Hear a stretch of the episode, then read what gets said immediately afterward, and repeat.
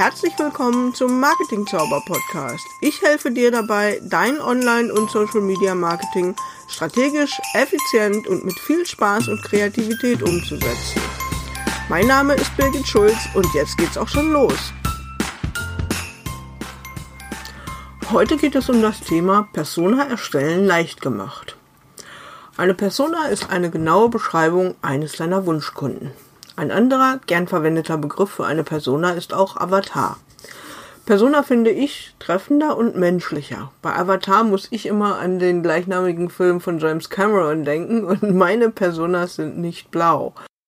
Mit einer Persona ist keine Zielgruppenbeschreibung gemeint. Aber was ist dann eine Persona? In der Folge stelle ich dir gleich vor, wozu man eine Persona braucht, was eine Persona genau ist, warum auch mehrere Personas sinnvoll sein können, warum Rollenspieler im Vorteil sind und welche Schritte man zur Persona-Erstellung unternimmt. Als du dein Geschäft eröffnet oder dein Dienstleistungsunternehmen gegründet hast, hast du dir Gedanken über deine Zielgruppe gemacht. Gehe ich jedenfalls von aus.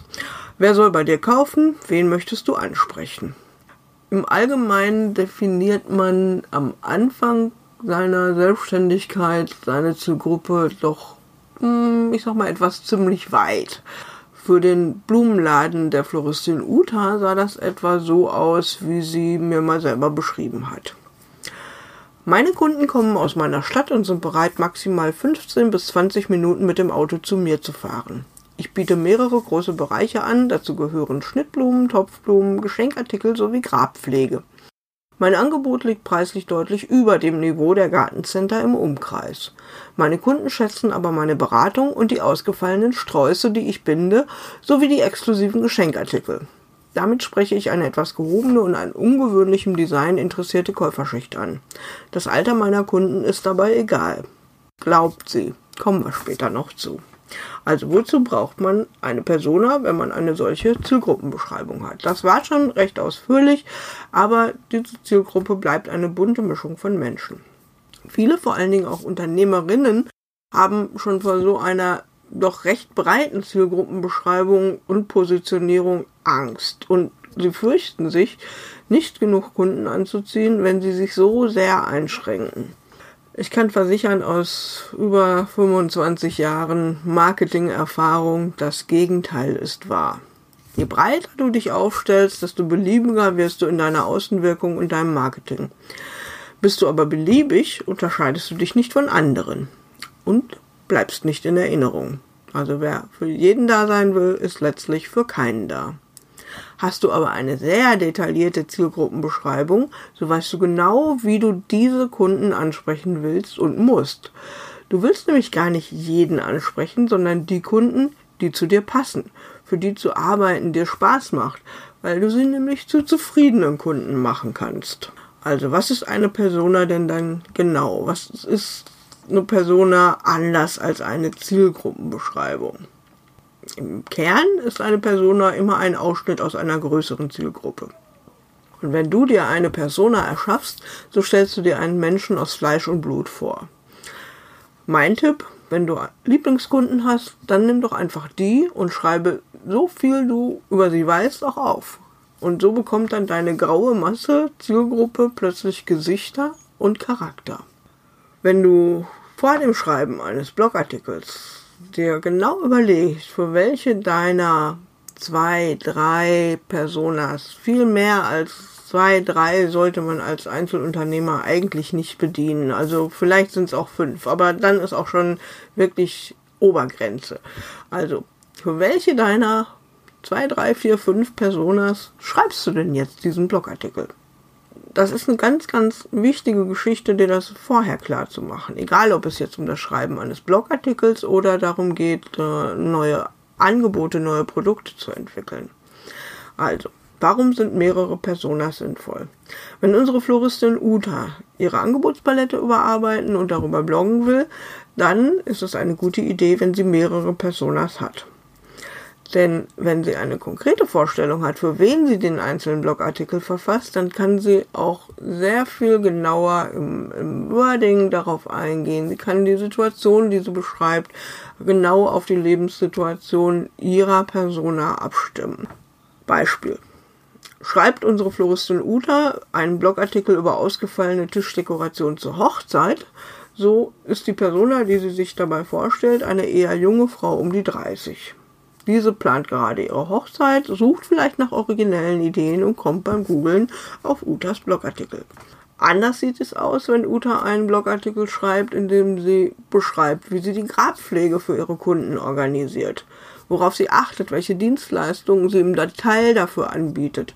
Dann hat sie ihre Persona vor Augen, die eine ältere Dame Ende 60 ist.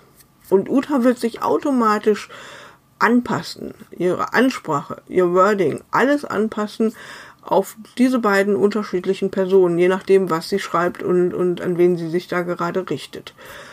Wenn du für jemanden schreibst, wirst du, also anders, wenn du für jedermann schreibst, wirst du schnell unpersönlich und sprichst deine Leser gar nicht mehr direkt an. Schnell schreibst du dann Mann oder redest auch den Leser nicht mehr individuell an, sondern in der Mehrzahl, mit ihr oder mit sie. Und genau das willst du nicht. Jede Leserin, jeder Leser sollte das Gefühl haben, dass du diesen Blogartikel nur für sie oder nur für ihn geschrieben hast. Und das gleiche gilt bei den Produkten. Jeder sollte das Gefühl haben, boah, also das ist jetzt genau das, was ich mir immer gewünscht habe und äh, das hat die nur für mich gebaut. Also dadurch kannst du eine super Beziehung zu deinen Lesern aufbauen und sie wirklich überzeugen, dich auch, wenn du ein äh, stationäres Geschäft hast, persönlich in deinem Geschäft aufzusuchen, dich anzurufen oder eben, wenn du ein Online-Business hast, über das Internet zu kontaktieren. Haben deine Leser schon einige Artikel von dir gelesen, dann bekommen sie nämlich das Gefühl, dich schon zu kennen. Und naja, das muss ich nicht näher erklären. Ne? Jeder kauft doch lieber da ein, wo er oder sie bekannt ist und, und wen er kennt. Ne? Also das ist die Geschichte kennen, mögen, vertrauen. Das ist an jeder Stelle deines Businesses so und deswegen ist es so wichtig, mit Personas zu arbeiten, wenn es um Schreiben geht, um Produkte geht und so weiter. Vorhin habe ich gesagt, Rollenspieler sind im Vorteil. Die Frage ist, warum? Also ich habe früher sehr, sehr gerne Rollenspiele gespielt. Damit meine ich die sogenannten Pen-and-Paper-Rollenspiele, die meistens aus dem Fantasy-Bereich kommen, wie das Schwarze Auge aus Deutschland oder Dungeons and Dragons aus Amerika. Also meine Freunde und ich, wir haben diese Rollenspiele geliebt und lieben sie eigentlich noch immer. Und als Schüler und Studenten haben wir ganze Wochenenden in den Fantasiewelten verbracht und ähm, die wir uns haben, haben die uns gemeinsam ausgedacht und immer weiter ausgebaut. Und ähm, ja, ab und zu finden wir auch heute noch die Zeit dafür und ich finde das immer ganz großartig. Also falls du diese Spiele nicht gespielt hast oder gar nicht kennst, dann ähm, fragst du dich jetzt an dieser Stelle vielleicht, warum ich dir davon erzähle. Alle anderen wissen wahrscheinlich schon Bescheid. Als Rollenspieler schlüpfst du in eine Rolle, natürlich. Ähnlich wie ein Schauspieler, nur dass du dich nicht verkleidest und auch auf keiner Bühne stehst oder vor einer Kamera. Allein durch das Reden und manchmal ganz, ganz viel Würfeln entsteht die Handlung in den Köpfen der Spielerrunde vor dem Spiel, das Ganze braucht eben Regeln und einen Rahmen und äh, vor dem Spiel steht daher die Erschaffung der Figur. Es gibt dafür in, ich glaube, es gibt kein Rollenspiel, in dem es keine Charakterbögen gibt, auf denen man neben dem Namen der Rasse, also das meint Mensch, Elf, Zwerg und so weiter, ähm, die ganzen Charaktereigenschaften und Fähigkeiten mit ihren Würfelwerken vermerkt. Und ähm, immer wenn ich heute eine Persona erschaffe, dann muss ich immer daran denken und bediene mich auch eines solchen Charakterbogens, den ich mir dafür erschaffen habe. Ich trage jetzt natürlich keine Würfelwerte mehr ein, aber der Prozess ist letzten Endes ganz, ganz ähnlich. So, und welche Unterschritte unternimmt man nun zur Persona-Erstellung? Du kannst alles Mögliche machen, äh, um, um zu lernen, wie man eine Persona erstellt. Du kannst im, im Internet nach Persona-Erstellung oder Avatar-Erstellung googeln und ähm, da findest du super viele Links, wie man eine Persona-Erstellung äh, machen kann. Es gibt auch ähm, sehr, sehr hilfreiche Literatur. Ein Buch davon, das ich sehr, sehr gut finde, werde ich dir auch in den Show Notes verlinken. Das ist das Buch Bayer Persona. Aber das braucht natürlich auch immer dann ein bisschen Zeit, um sich einzuarbeiten. Und viele der Informationen, die du so, auch, auch die du online findest, sind nicht immer für kleine Unternehmen und nicht immer für kleine lokale Unternehmen oder für Einzelunternehmer, für Trainer, Coaches und Berater hilfreich. Und darum jetzt hier meine kleine Checkliste, die ich ebenfalls in den Shownotes, ähm, in die Shownotes aufnehmen werde. Ähm, damit kannst du einfach mal relativ schnell starten. Also, los geht's. Gib deiner Persona einen Namen. Nur dann wird sie auch richtig konkret. Hat deine Persona ein Motto, das sie charakterisiert, dann schreib es auf. Wie alt ist deine Persona? Ganz wichtig. Auch welches Geschlecht hat sie? Wirst du für die meisten Zwecke, für die man eine Persona einsetzt, wirklich brauchen. Wo wohnt deine Persona? Welchen Job und welche Position hat sie inne? Wie ist der Tagesablauf deiner Persona? Welchen Lebensstil pflegt sie? Was sind ihre Interessen und Freizeitbeschäftigungen? Welche Erfahrungen hat sie mit deinem Produkt oder deiner Dienstleistung oder anderen Angeboten ähnlicher Art? Was mag deine Persona besonders gerne und was kann sie gar nicht leiden? Wo und wie informiert sie sich? Und welche Informationen sind ihr überhaupt wichtig? Also das alles brauchst du nicht mitschreiben, nicht nochmal nachhören. Ich ist alles in den Show Notes. Da kannst du dann diese Leitfragen für dich zukünftig auch verwenden.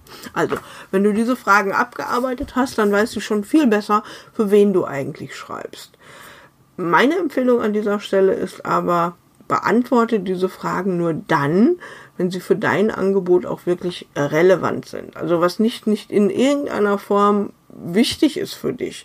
Wenn du, ich sag mal, nichts anbietest, was irgendwas in Bezug zu Kindern hat, dann musst du nicht aufschreiben wie oder dir ausdenken, wie viele Kinder deine Persona hat. Also solche Dinge nur mit aufnehmen, wenn sie auch wirklich erforderlich sind. Auch so wirst du schon relativ viel Arbeit an deiner Persona haben, die auch ähm, ja, aktuell zu halten. Hilfreich ist natürlich auch, wenn du ein Foto suchst. Am besten nimmst du nicht das Foto einer Person, die du tatsächlich kennst, sondern gehst mal in die Stockdatenbanken oder guckst in, in Magazinen oder Zeitschriften äh, nach Gesichtern jetzt auch nicht unbedingt eine, eine Schauspielerin oder, oder ein Schauspieler oder so, also keine berühmten Persönlichkeiten, sondern einfach nur ein Gesicht, das diesen Typ Menschen, den du ansprechen willst, auch widerspiegelst. Also ich habe vorhin gesagt, ich habe einen Charakterbogen für mich erstellt. Den gibt es auch für meine Mitglieder im Marketing Zauber Mastermind Circle zum Download. Da ist das äh, quasi im Preis mit drin. Und das Thema Kunden und Persona ist auch immer mal wieder Fokusthema des Monats in meinem Mastermind-Zirkel, so jetzt zum Zeitpunkt der Entstehung im Juli 2019 in dieser Folge. Und äh, wenn du diesen äh, Podcast, diese Podcast-Folge jetzt noch ganz äh, rechtzeitig hörst, dann hast du vielleicht sogar noch die Zeit, um am Expertenchat am 16. Juli ab 18 Uhr zum Thema Persona teilzunehmen. Das heißt, ich mache erstmals in diesem Jahr einen Expertenchat aus meinem Mastermind-Zirkel öffentlich zugänglich. Das Ganze ist kostenpflichtig, kostet 29 Euro netto für die Teilnahme und äh, da kannst du einfach, wenn dich dieses Thema brennend interessiert, an diesem Expertenchat teilnehmen. Expertenchat wird, ähm, ja, es ist im Grunde genommen eine Art Webinar, natürlich ohne einen Werbeanteil, ohne den Vorstellungsanteil von mir, sondern es pure Information und was das Wichtige ist, es findet über Zoom statt und nicht in der Webinar-Version von Zoom, sondern in der ganz normalen Zoom-Version, sodass also jeder Teilnehmer auch jederzeit gerne Fragen, Zwischenfragen stellen kann, eigene Erfahrungen beisteuern kann. Und wir werden im Anschluss an meinen Vortragsteil natürlich auch gerne noch zu dem Thema weiter diskutieren. Also wenn du da Lust drauf hast, Link, wie du das buchen kannst, jetzt noch rechtzeitig vor dem äh, 16. Juli das kommt auch in die Show Notes und dann kannst du schauen, ob das was für dich ist und interessant ist. Ja, und wenn du noch Fragen hast, dann kannst du gerne unterhalb der Show Notes einen Kommentar hinterlassen oder auch in einem Blogartikel, der zu diesem Beitrag gehört und äh, würde mich freuen, von dir zu erfahren, wie dir diese Folge gefallen hat. Und das war die heutige Marketing Zauber Podcast Folge. Ich hoffe, sie hat dir gefallen und wenn das so ist, freue ich mich über 5 Sterne bei iTunes oder über deinen Kommentar unter den Show Notes auf meiner Website unter marketing-zauber.de. Mach's gut und bis zum nächsten Mal. Ciao, ciao.